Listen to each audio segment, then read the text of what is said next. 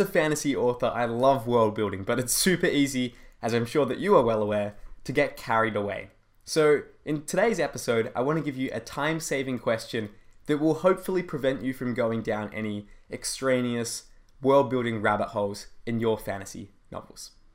Hi, I'm Jed Herne, author of the fantasy novella Fires of the Dead, and this is Daily Writing Advice.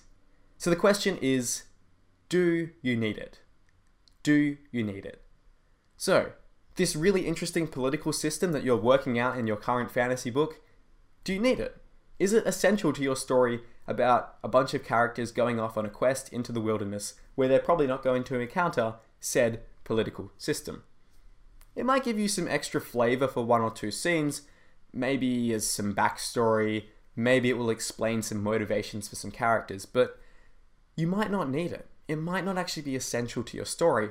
And, well, it's certainly fun to explore these aspects of your world, and, you know, for me, that's one of the big reasons why I love writing fantasy is to explore these different worlds, to create these different societies and cultures. It might be a waste of time. It might not be something that's as important for me to focus on as developing my characters. Because in this story that I just conjured up there, I would much rather focus on developing my central cast of characters who are going off on this quest, rather than figuring out the political system of the city they came from that maybe only gets mentioned in chapter 1.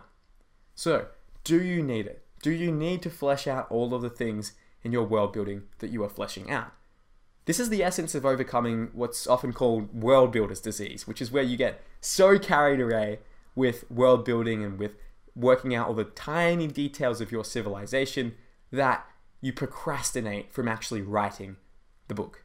And J.R.R. Tolkien, author of Lord of the Rings, is kind of the classic example of world builder's disease, where he spent ages figuring out what the world was like, going so far down into the language and the songs and histories that weren't even really that impactful for the book before he actually wrote the darn thing.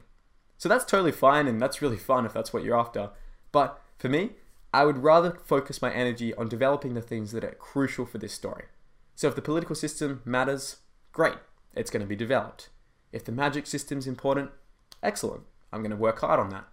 If the way that the architecture is different in this world to ours matters, I'm going to focus on that as well.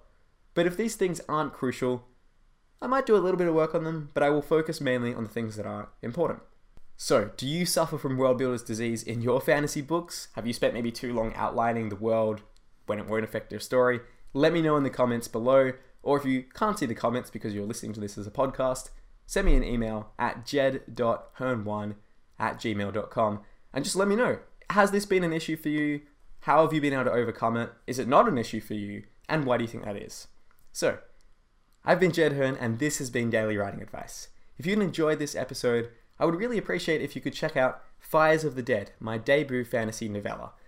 I'm really proud of how it's turned out, and if you enjoy fantasy, you will really love this book. It's about magicians called pyromancers who can draw energy from fires to create their own flames.